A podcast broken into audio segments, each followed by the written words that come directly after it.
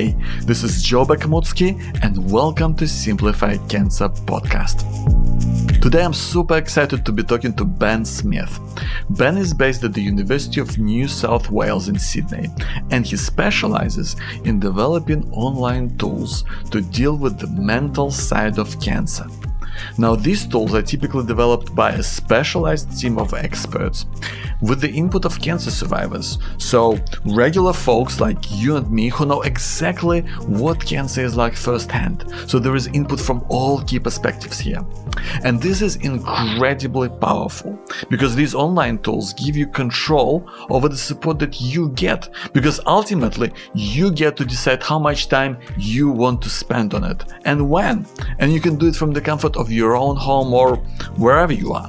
So Ben also has some fantastic advice on dealing with the fear of cancer coming back, on, on where you can turn to for professional help if it all gets a bit too much, and cancer caregivers, what can they do to stay sane during this crazy adventure, and much, much more.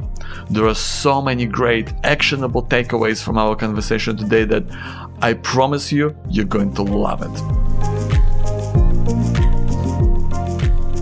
Ben, when it comes to cancer, like most of us don't realize that we need help on psychological level. I, I know from personal experience that it just doesn't occur to you to seek help because it's cancer, like it's it's supposed to be hard, you know? So what's your take on that? Well, there's no doubt that cancer is hard. Can't take anything away from that. But there are definitely ways that can be made easier. And uh, I think people really shouldn't be afraid to ask for help, but Um, as you say, a lot of people don't necessarily think to do that because they just feel they have to kind of tough out what is a inherently challenging experience. I think, though, in your case, as is typical of a lot of men, uh, they they seem to want to be particularly stoic and, and particularly reluctant to to seek help. Certainly something that I um, saw in my PhD, which was focused on men with testicular cancer. And although two-thirds of those men reported having unmet uh, needs when it came to uh, support for, for getting through their cancer experience, um, a lot of them were very reluctant to actually go and ask for that help themselves, um, or, or perhaps, yeah, it just didn't occur to them. So I think what, what that highlights is the importance of something that's becoming increasingly common in uh, management of people affected by cancer these days, which is something called screening for distress. So th- there's a number of projects um, happening around the world, and one here in Australia called the ADAPT project, where they're trying to implement routine screening for distress across uh, the cancer trajectory.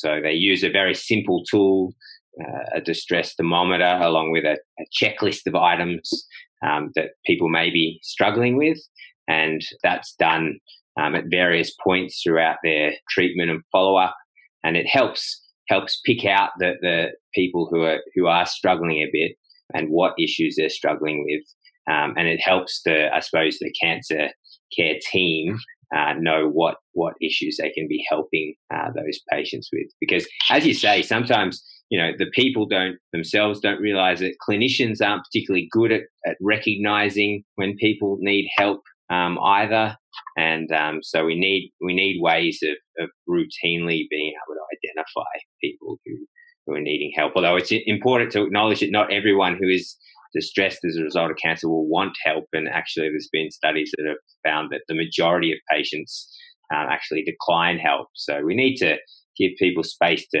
manage and they distress how they want, but make them realize that help is available if they need it. Yeah, that's so fascinating that you talk about this tool. So how does it actually work? Is it like a questionnaire, and it's like a self-assessed questionnaire that you fill in, say, in front of your specialist? So it can be administered in, in a number of different ways. In some cases, or in some centers, it's just done online, or, you know, there might be a, a touch screen, for example, when they turn up to the waiting room where they can complete it. Um, in some cases, it's uh, administered by a member of the cancer care team. In other cases, it's it's done online at home, as is done in, in a project called Prompt Care that, that uh, is running here at, at my centre. And so there are various ways of doing it. I think, um, you know, my personal opinion is that we need to give patients or people affected by cancer space to honestly um, report on their levels of distress and the symptoms that they're experiencing, which is probably best done in the comfort of their own homes, because I think a lot of cancer patients are reluctant to bring up issues with their treating team sometimes because they don't want to seem ungrateful for what the doctors have done for them and like they haven't done a good enough job kind of thing. You know, a lot of yeah. I think everyone with cancer is very appreciative of the care that they get, but uh, yeah, so they don't want to do anything to, to make it seem like they're not. But I think the, the really important thing is once, so however those questions are asked, that follow-up is, you know, there needs to be an action based on those on those questions on behalf of the care team. So those results need to go to the care team and appropriate uh, actions and referrals need to happen after that. Yeah, Ben, that sounds like a great tool. So let's say I've used a tool like that to understand that, you know, I am struggling with cancer and, and it's all a bit too much. So where do I turn? Do I look for a psychologist, a psychiatrist, a counselor maybe? How do I know they're going to understand where I'm coming from as, as a cancer patient or, or a cancer survivor? So I think it it all depends on how much you're struggling and, and your preferences regarding what type of help you'd like and your access to that help. So there are lots of different sources of support that I suppose range in intensity. You know, a great, I suppose, first base or first port of call is the Cancer Information and Support Line, which is the thirteen eleven twenty um, helpline uh, run by the cancer councils in each state, you know, and then you can, uh, by calling that line, which is accessible to anybody affected by cancer, whether it be um, someone who's a, a patient or survivor or perhaps even a, a, someone who's caring for one of those people, you can speak to specially trained people who are often registered nurses or counsellors to to get some specific advice regarding the issues that you're facing as someone affected by cancer. Uh, and, and that's obviously accessible to anybody who's got a phone, so that's that's great. I suppose the um, another person you can turn to is your G P. I think a, as a young guy, I, I didn't really have a, a regular G P that I went and saw until a couple of years ago. But I think it's a really good thing to have, because the good thing about someone like that is a G P who you see regularly knows you, but they also know the healthcare system, so they can help uh, link you in with any support that you need. For example, you know, if you go and see a G P now, you can get what's called a mental health care plan, and that basically means you can have um, several sessions with a psychologist that are subsidised by Medicare, so which is great. But I suppose if you're looking for cancer-specific advice, you can go and you can speak to your treating oncologist um, at your c- cancer centre and, and ask for a referral to, to a psychologist, or it might be a psychiatrist um, or even a social worker or someone like that if you're after more practical help at, at your treating centre. That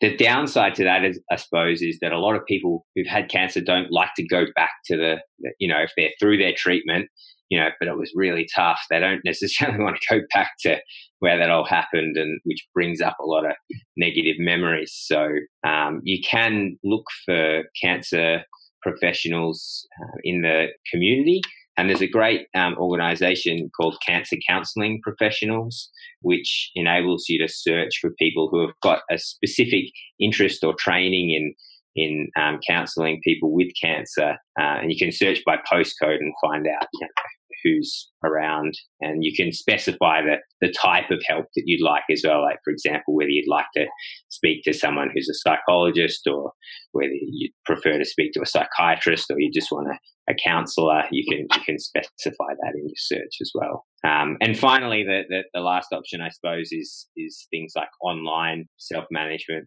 type interventions, where if you don't feel like you want to speak to a face-to-face professional, and a lot of people do prefer to manage their concerns on their own, or just perhaps with the support of their family and friends, then there are a number of websites now, depending on the type of cancer you have or the stage you're at, where you can seek that kind of help. Yeah, that's fantastic advice, Ben. So let, let's actually dig into that self-management and self-help world a little bit. So what can you do yourself, like as a cancer patient or, or a cancer survivor or a carer, if you're caring for someone who has cancer?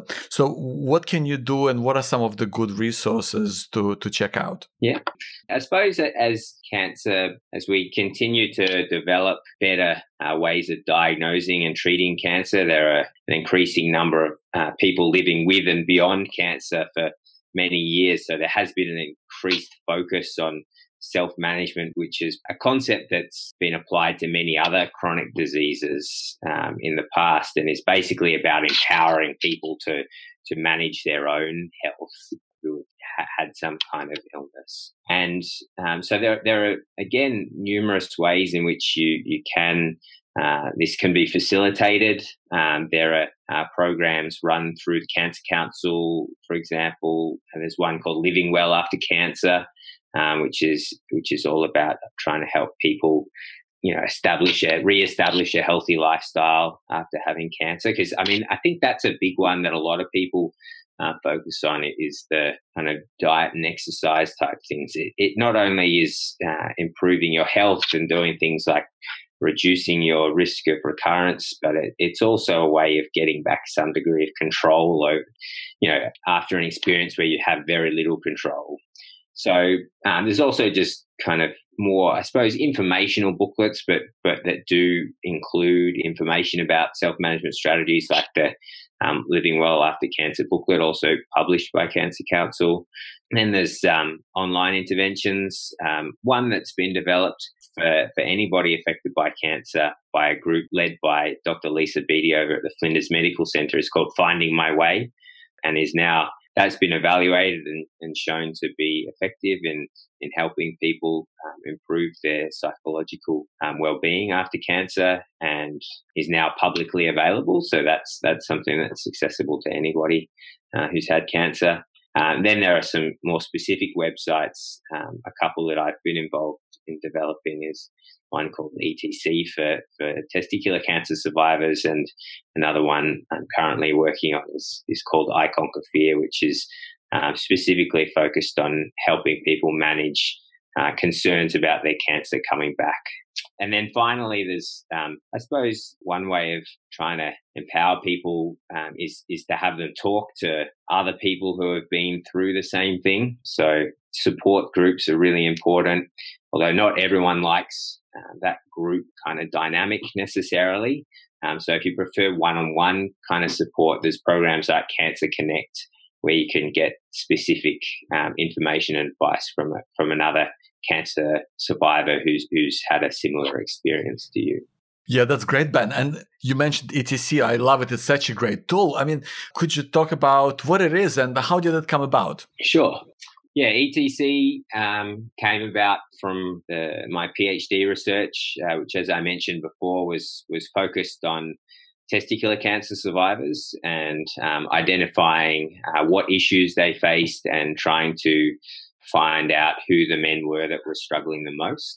Um, and what we found in that was that approximately uh, one in five uh, testicular cancer survivors uh, experienced uh, levels of anxiety and depression that were clinically significant, so uh, having an impact on their everyday lives, making it hard for them to function and do the things they wanted to do. And that compares to about one in eight in the, in the general population, so an increased prevalence of, of anxiety and depression, and also um, poorer quality of life in, in, in several areas. And as I mentioned before, about two-thirds of men uh, were reporting um, unmet supportive care needs, but were very reluctant to go and see a face-to-face kind of professional to, to address those needs.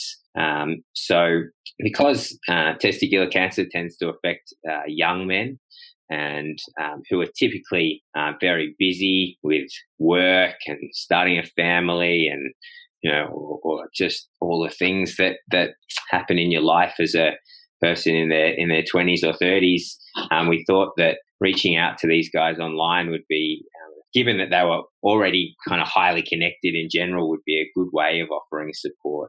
So E T C was um, developed uh, with some funding from Uh, the Cancer Council and, a, and an organisation called Sydney Catalyst in the first instance.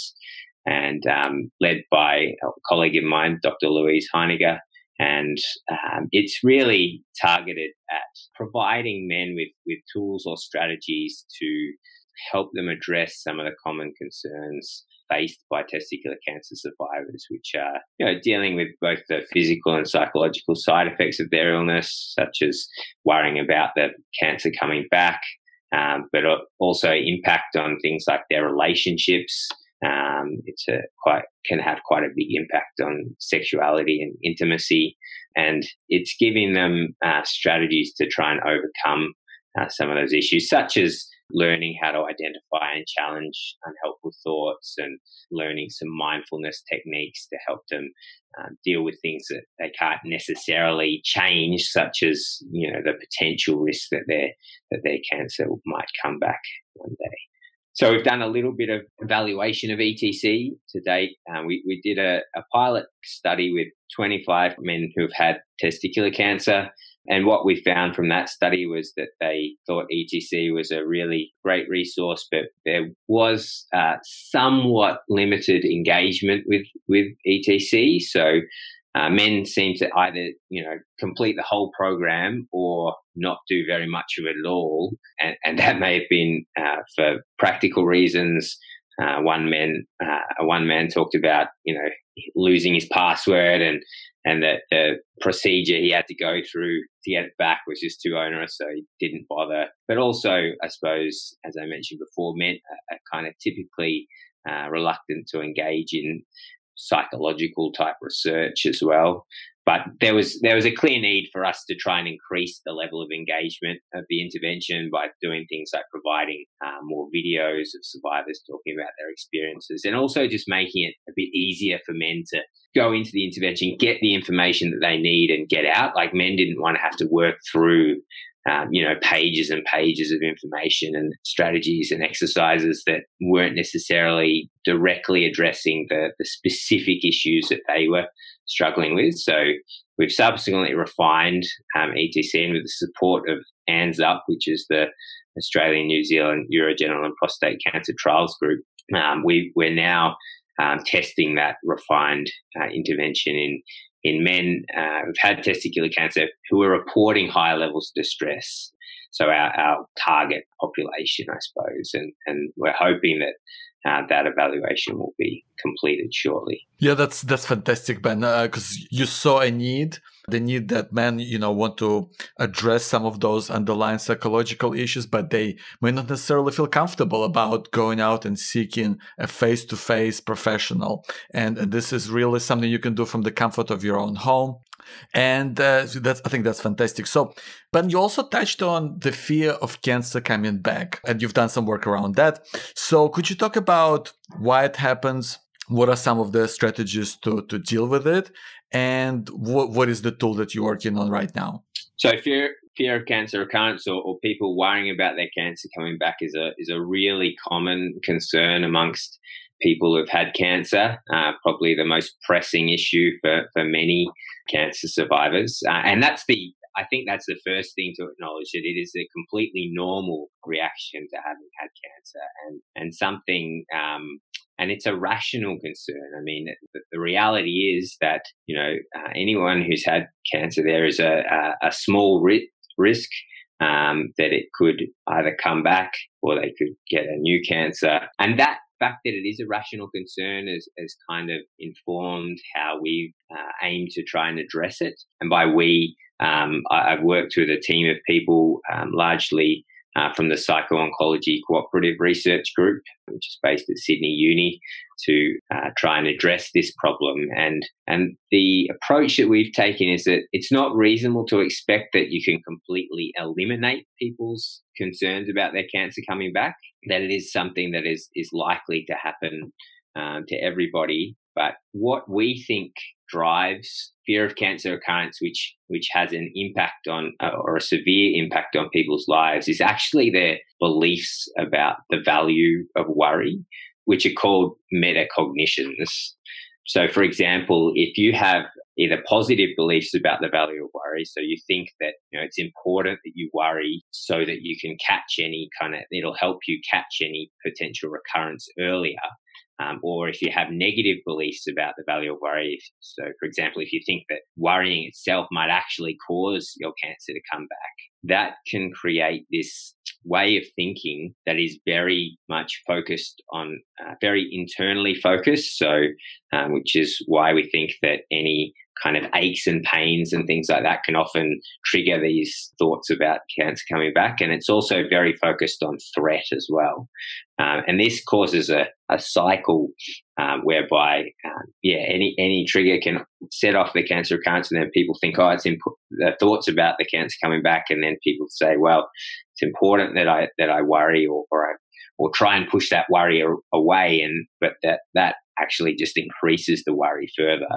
So uh, the, the way that we've tried to address fear of cancer recurrence is by doing things that kind of acknowledge that this is a normal uh, issue, but try and change people's the way they think about worry so that they're giving these worries less attention. So not trying to get rid of them, but but just treat them as kind of noise. So one one strategy that we're using is detach mindfulness, for example. And one of the kind of analogies that you, is used an instance is is thinking about, you know, your thoughts about cancer, like trains at a busy station. You know, all the all these thoughts and concerns, rep- these are trains that are just going past and, you know, to destinations that you don't want to go.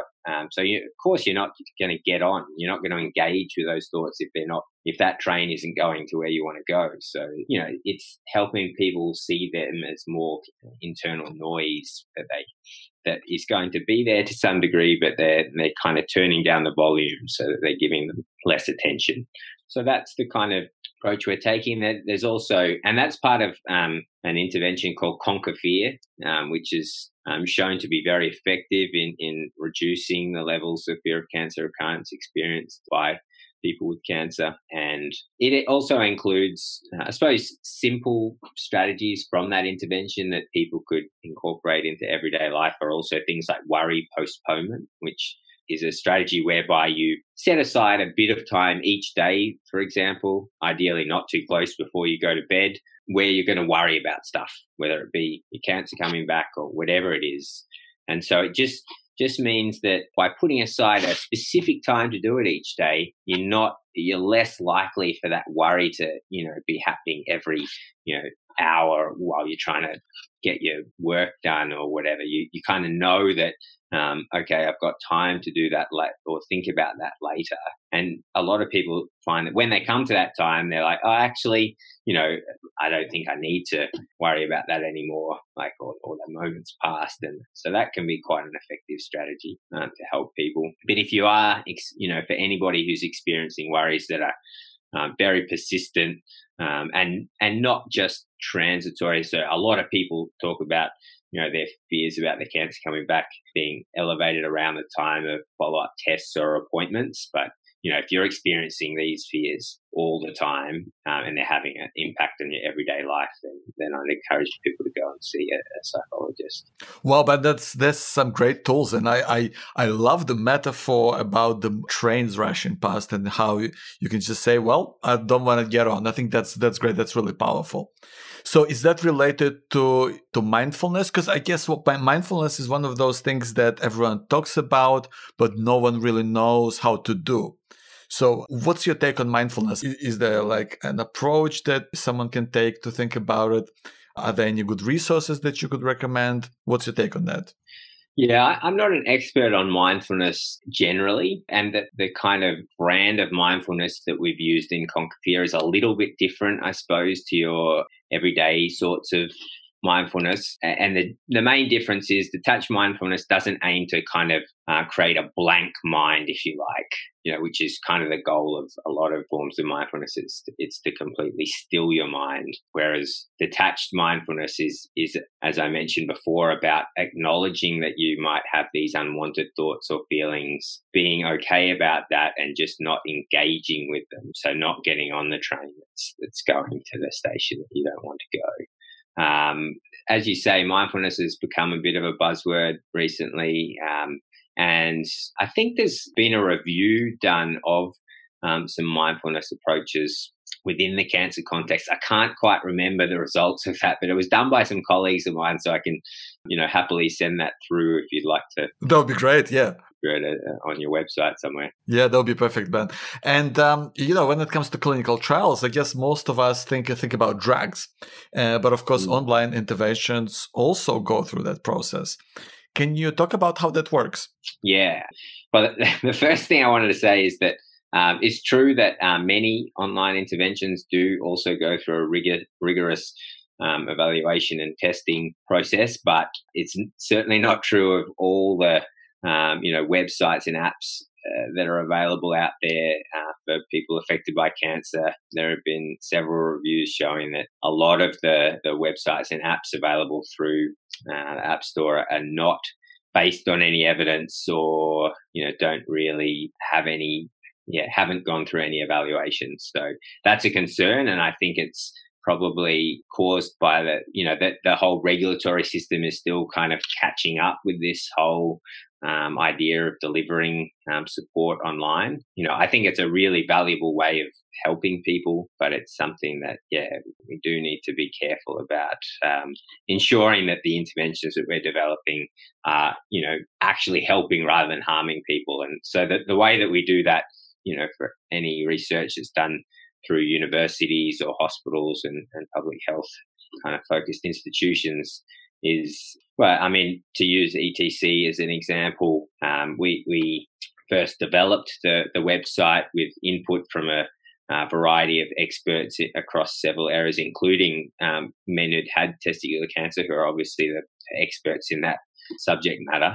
Um, and then once the intervention had been developed, when we wanted to test it, we had to submit a uh, ethics application, which was reviewed to ensure that the way in which we were both delivering and, and evaluating the intervention was, was ethically sound and wasn't likely to cause harm to, or, or the, the benefits of that were outweighed any risks of harm to participants.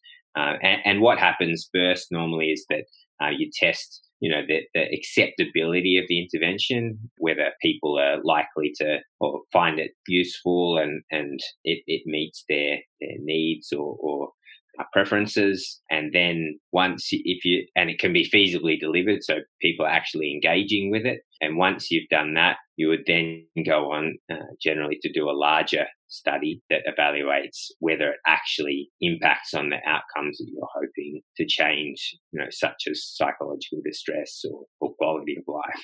So, yeah, it is a very um, rigorous process that you have to go through. And, and I suppose, you know, my advice to anybody who is looking for a, a good example of, of one of those tools is to just make sure you have a look at the About section of the website or app to see who's developed it and, and how it's been done, because if it's done by a reputable um, organization, it, it should be outlined there. Yeah, that's that's fantastic, Ben, because there's, there's a lot of work that goes into it. Like, there are many aspects to building on online interventions. You have to first understand the needs. You have to, as you said, involve the experts, come up with, with solution approaches and find the right language to present it. I guess design the user experience and, and build it as well. So how, how did you go about managing it all? Um, well, I think I touched on probably the two most important things. Uh, well, firstly, to involve consumers, although that's not a term I necessarily like, but what I mean by that is, you know, the, the people that you're developing this intervention for, I mean, they should be involved in the in the process of developing it, because they're the ones who who know, you know, what their needs are and, and how they're best met. You know, that it's important that, you know, to use, I suppose, theory and, and other research that's gone before to try and inform that, but but ultimately it should be driven by the need of the people that, that you're aiming to help. And the other thing, apart from involving um, consumers, I think it's, you know, what I, I'm really lucky to have worked with um, great teams, both for E T C and I Conquer Fear, the, the online intervention we're um, developing to help people manage their fear of cancer recurrence, um, that have experts that offer multiple different perspectives. So not only the perspectives of people who've had cancer, but also experts in oncology, experts in psychology, experts in, in e-health or online interventions, and also just expertise in, in general research um, methodology. So, yeah, I think those are the two most important things. Involve um, you know, the, the end users in your in your development, uh, and try and do it iteratively. So, you know, get feedback often and make changes as you go along, um, and and work with a with a team that offers lots of different perspectives. That's great, but it's really reassuring to know that there's a lot of work and a lot of structure behind it all. But I, I want to ask you, with cancer, which is obviously tough to deal with, and, and many relationships and friendships are tested. And sometimes people don't want to say the wrong thing or do the wrong thing, and sometimes you don't really know what to tell people. It's it's it's all very confusing. So what advice do you have on that front? Yeah, it, it's it's interesting that you ask about this, because I actually came across a really fantastic, what I think is a great way to actually help people who've had cancer and their friends and family um, connect, which is, you might might have heard of it before, but it's called the Can Do app. Oh, no, I haven't heard about it. Right, yeah. So it was developed by a person who who's um, been personally affected by cancer. And basically the, the intention of the app is to help people who've had cancer to get um, support from their friends and family. So the basic function that it serves is to enable uh, people who've had cancer to develop a, a list of things that they'd like help or assistance with, and then they can add their friends and family as kind of team members to this app, and, and those people can then either nominate themselves to help with a particular task that the, the person affected by cancer needs help with, or, or the person with cancer can actually allocate tasks to particular people. Because I think, as you say, it's it's sometimes really hard to know kind of uh, how much or how little you should be doing. You know, you don't want to ignore the fact that someone has had cancer, but you don't want to treat them like an invalid either. So exactly. It's hard to find that balance. And so I think things like this app can really help um, with that. And I, I think, I don't know, there, there are lots of other things as well. If if you know someone who's had cancer, sometimes, you know, it probably depends on the person and you'd be the best judge of that, but a little bit of humor can sometimes help. And there's these great um, Emily McDowell empathy cards. I encourage you to look them up if you haven't seen them. But there are things along the lines of, you know, please let me be the first person to Uh, punch the next person who tells you cancer is a journey. Like, uh, I love that one. you, you know, just tackling some of those cliches that get trotted out uh, to describe people um, who've had cancer. But I, I think that ultimately the message is, obviously, you know, it is hard to know what to say or do to or for someone who's had cancer, but the worst thing you can do is is to not get in touch with them at all because you're worried about saying the wrong thing. So um, I suppose, you know, we're lucky now that we've got, you know, text and email and messages and stuff like that. So you can really think about what you want to say before you do it if you're feeling like a face-to-face conversation might be a little bit awkward. And I suppose if you've had cancer, just acknowledging that it can be hard for people to know what to say is, is important. And and often, like, people, if they're not familiar with the whole can- cancer process, then Um, they might be unsure about where you're up to and that kind of thing. And, and so this Can Do app actually enables people to, to give brief updates and just send them out to their support team, if you like, just to, to keep people in the loop. And, you know, just doing things like catching up while doing an activity, I suppose, takes a bit of the pressure off. Um, if you've got a common interest, then doing that. And and I suppose um, the other thing that people with cancer can do is, is, you know, there's no doubt that if you haven't had cancer, it, it's it's probably hard to fully comprehend the magnitude of the experience of someone who has. So, um, and, and people often with cancer often say that. So that that's where I think support groups and or, or even online forums and things can be quite useful, because, you know, those people get what you've been through. They, They, you know, they've been there, so I suppose they can maybe better at validating their experience to some degree. Yeah, that's that's fantastic, Ben. And I, I really love the Can Do app that you've described, because I've actually been thinking about the same lines, to allow people to volunteer for certain things and, and you know, mm. uh, put up their hand and say, yeah, I, I want to put up for that, but in a, in a way that is non-threatening on one hand, but it's also mm. something that happens on your terms. Yeah. So it's not something that's forced on you, and someone does something because they think it's right, but they, it's not. It's not what you want, you know. Yeah, yeah. So I think yeah, that's what's great about that. Most people want to help, but the that helps them know the best way that they can they can help, like from the person with cancer themselves. So. Yeah, exactly. And the other thing, Ben, is caregivers, is people who, um, you know, maybe they're partners or, or parents or, or, or friends of someone who's got cancer. So, so they really, you know, it, it might be really stressful on them too, because all the focus is on the person with cancer. They're often the people who get left out emotionally yeah. and mentally. What can they do to take care of themselves better, or where can they turn to for help? Yeah, look, there's no doubt that caregivers um, do it tough, and um, there's a lot of evidence that suggests that often they're actually um, struggling even more than the people who've had cancer themselves. Um, certainly in the case of fear of cancer recurrence, um, it, it's often the case that the carers are more worried about the cancer coming back than, than the person who's had cancer. And the, the additional problem for carers is that they often feel like they've got to be strong for the person they're caring for, and therefore they don't express those concerns, and they get really bottled up, and, and they've got no one to kind of go to and, and, and talk to. So there are um, um there are support groups for carers as well, and so that's something I think um is really useful, talking to other people who are who are going through the same challenges and facing Um, the same issues that, that you are. Um, you know, I, th- I think it's really important that, um, as you kind of alluded to, carers need to sometimes take a bit of time to, to care for themselves. So, I mean, ultimately, if, if they kind of burn out because they're just so overwhelmed by the, the task of, of caring for someone uh, with cancer, then it's not going to help that person, and it's not going to help them either if, if they just Um, work themselves into the ground, basically. There are a few um, useful websites, I think, or, or resources. Uh, again, the Cancer Council is, is that information and support line, thirteen eleven twenty. It's not just set up for patients or survivors, it's also accessible to carers. And there's, there's you know, bits of the Cancer Council website as well that's specifically for carers.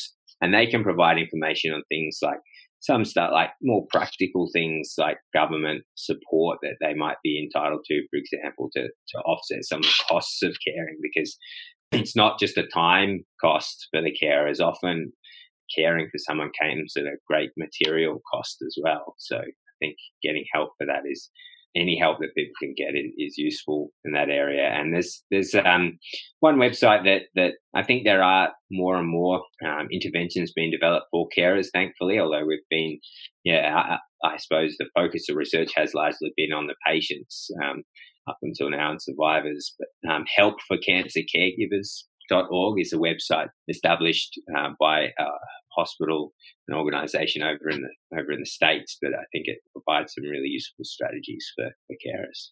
Yeah, that's fantastic, Ben. Thank you so much for sharing some, you know, really fantastic advice, and I'm going to definitely follow up and put all the links to the resources that you you've mentioned just now. So thanks very much. It's it's been a great help.